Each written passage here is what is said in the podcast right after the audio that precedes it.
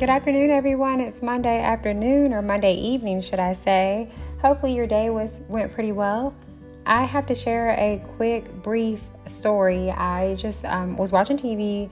This young man uh, walked across the stage in his graduation, but I noticed um, he had a disability. And when they spoke on his story, he actually used to play football, had an injury, and he became paralyzed.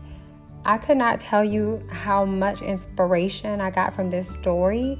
He still was able to walk in his college graduation, and he said, Tough times don't last, but tough people do. I know, young or old, this story or this actually message resonated with me, and I was like, oh my God, especially what we have going on with the pandemic, and you know, the storms are out there, just various things are going on in the world, and I couldn't imagine a better story storyline. I was so impressed and you know as an adult it touched my heart and I said, "Man, you know that gave me some inspiration." So to inspire to inspire one another is what we want to do continuously. Guys, just you know, help, keep your head held high as I always like to tell you or even encourage myself. But self-will determination, you can do anything. So keep going uh, just keep your heads up, and I hope you guys have a great Monday afternoon. Thank you for tuning in to Jazz.